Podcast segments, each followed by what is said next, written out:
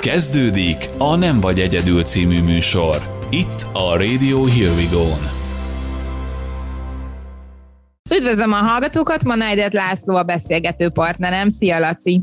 Sziasztok! Egy kicsit elevezünk a párkapcsolatok vizeire, amiről azt gondolom a legtöbb hallgatónknak van már tapasztalata, illetve véleménye, sőt, akár megoldási javaslata is bizonyos problémákra. Az egyik igazán érdekes dolog a párkapcsolatokban az osztozkodás, ha ezt egyáltalán lehet osztozkodásnak nevezni, illetve az együttműködés kérdése. Pszichológusként mit gondolsz erről?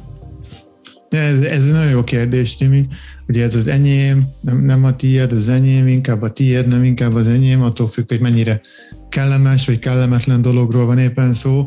Szóval hogy ez egy jó kérdés, csak, csak éppen értelmetlen. Mert hogyha egy pár vagyunk, akkor egy, egy csapat vagyunk. Ugyanabban a csapatban játszunk elméletileg. Tehát, hogyha teszem azt, én keresek 1002, te keresel 8-at, akkor nem az van, hogy nekem van 1002, neked 8 vagy nekem 1000, neked 1000, hanem nem számít, hogy mennyink van. Kettőnknek összesen van 2000 és, és ez itt a lényeg, hogy kettőnknek együtt mennyi van nem az, hogy külön-külön. Gyakran felmerül egy ilyen kimondott, kimondatlan probléma, ezt főként nőként veszem észre, amikor is ugye az édesanyává válunk, és otthon maradunk a gyerekekkel. És ugye a férj lesz az, aki mondjuk a te példálat követve ezt a 2000 fontot, eurót, akármit hazahozza. És akkor ezt szeretik az anyukák fejéhez vágni, mondjuk, hogy ők a pénzkeresők, illetve a másik oldalról az anyukák pedig nyilván az egész napos leterheltség után szeretik azt megtenni, hogy a férj kinyitja az ajtót,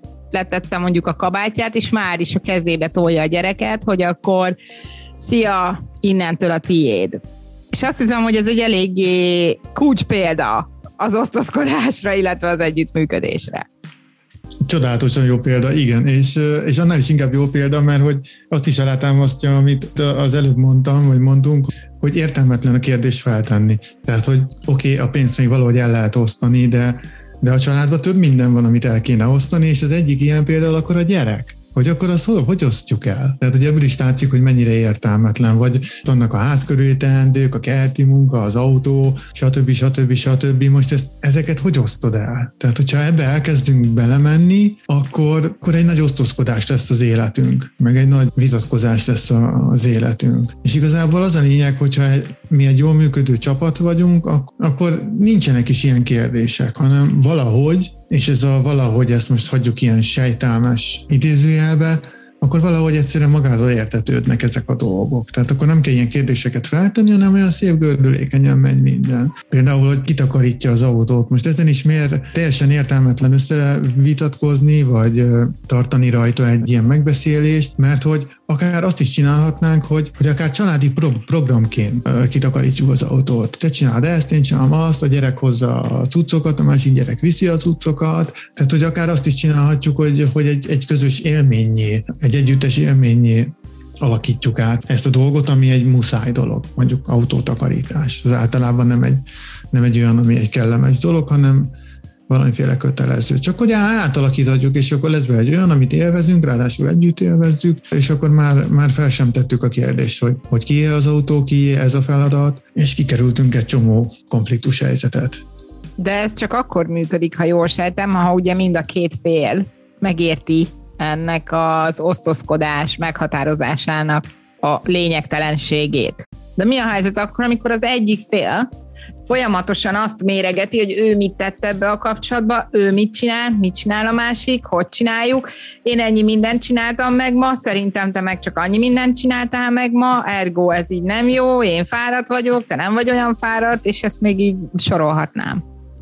Így van. Ez a legszembeötlőbb egyébként, hogy ez a kérdés valójában miről is szól, ez a legszembeötlőbb a, a gyerekek példáján. Tehát ez a ki vigyázzon rá, ki mennyit van bele, vele most te vagy vele, most én vagyok vele, én már ennyit voltam vele, stb. stb. És amit pedzegetsz is, meg ami a te mondandód mögött van, az, az ugye azt sejteti, hogy, hogy itt van valami probléma. Tehát amikor ilyen kérdések elkezdenek előjönni, ezek még észrevétlenek az elején, amikor a pénzen osztozkodunk, ezen azon Amazon osztozkodunk, akkor még senki nem fog gyanú, de mikor már a, úgymond a gyereken kezdünk el osztozkodni, vagy összevitatkozni, akkor már valahol felsejlik azt, hogy hogy itt valami, valami mélyebb ügy van a háttérben. Tehát, hogy ez nem, a, nem az osztozkodásról szól, hanem a mi kettőnkről, a mi kettőnk együtteséről szól. Tehát, hogy itt nem arról van szó, hogy a pénz, vagy a fűnyíró, vagy az autó, vagy a gyerek, hanem a, a Komplexusokról? Mi Komplexusok? Mondjuk például. Azt is mondhatjuk, tehát hogy ez már, itt már megyünk bele a magyarázatba, amit elkezdtél, de hogy itt a lényeg, hogy a mi párosunkkal van valami. Tehát nem az osztozkodással, hanem a mi párosunkkal. Az csak egy tünet. Ez az egész, amiről eddig beszéltünk, ez csak egy tünet. És itt a lényeg az, hogy ez minek a tünete. Annak a tünete, hogy mi, mint egy pár, nem tudunk jól funkcionálni.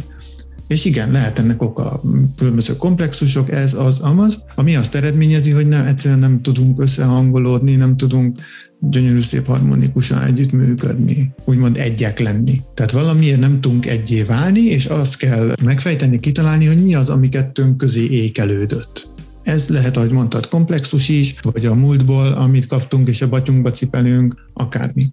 Lehet tanulni az együttlétet, illetve amikor észrevesszük, hogy van ezzel valami probléma, van arra esély, hogy mondjuk együtt megbeszéljük, vagy az a ember, aki, bár én mondjuk azt gondolom, ha már valaki ekkor energiát fektet arra, hogy listát írjon, hogy ő mennyi mindent csinál a kapcsolatba, akkor, akkor lehet, hogy ő már nem képes arra, hogy ezt önállóan megoldja. Igen, egyébként tanulható. Csak, csak éppen ehhez az kell, hogy hogy az ember elhatározza, hogy én ezt, ezt meg akarom tanulni, elhatározza, hogy, hogy, hogy utána nézzen, hogy vajon emögött, az egész mögött mi áll. Nyilván nulladik pontban fel kell ismerni, hogy ez nem erről szól, és akkor utána ki kéne találni, hogy akkor miről is szól ez, és akkor megnézzük mi, mármint, hogy mint pár, hogy akkor ez miről is szól, mi van ott kettőnk között. Mi az, amit én teszek be kettőnk közé, mi az, amit te teszel be kettőnk közé. Általában nem úgy van, hogy egyik a ludas, hanem úgymond mindkettőnek benne van a keze ebbe a történetbe. Aztán meg, meg kell nézni, ezt egyszerűbb egy szakemberrel, mert uh, ugye az független, a szakember nincs érzelmileg bevonódva. Meg kell nézni, hogy ez, ami a kettőnk között van, ez kimozdítható-e mert nem minden esetben mozdítható ki. Tehát van az úgy, hogy egyszerűen két ember nem élik össze. Olyan is van. De, de olyan is van, hogy egyszerűen csak az a baj, hogy nem veszük észre, hogy kettőnk között van valami, és, és, és, és azt csak ki lehet pöckölni, kiesik, aztán kész, megyünk tovább egy egész más minőségben.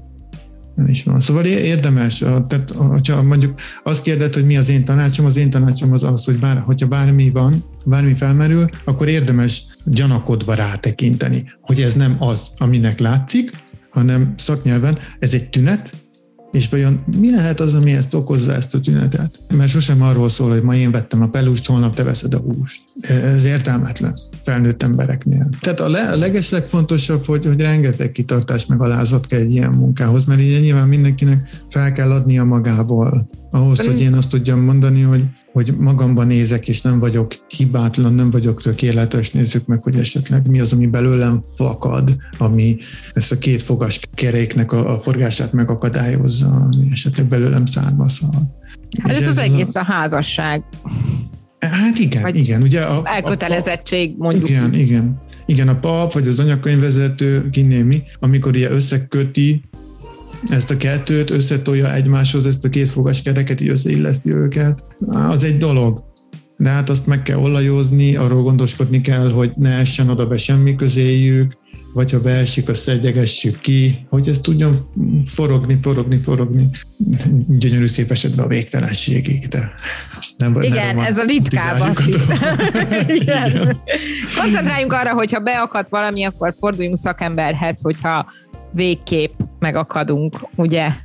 Igen, tehát ha késik az óránk, akkor az azért van, mert talán ott azok a fogaskerekek kicsit el vannak akadva.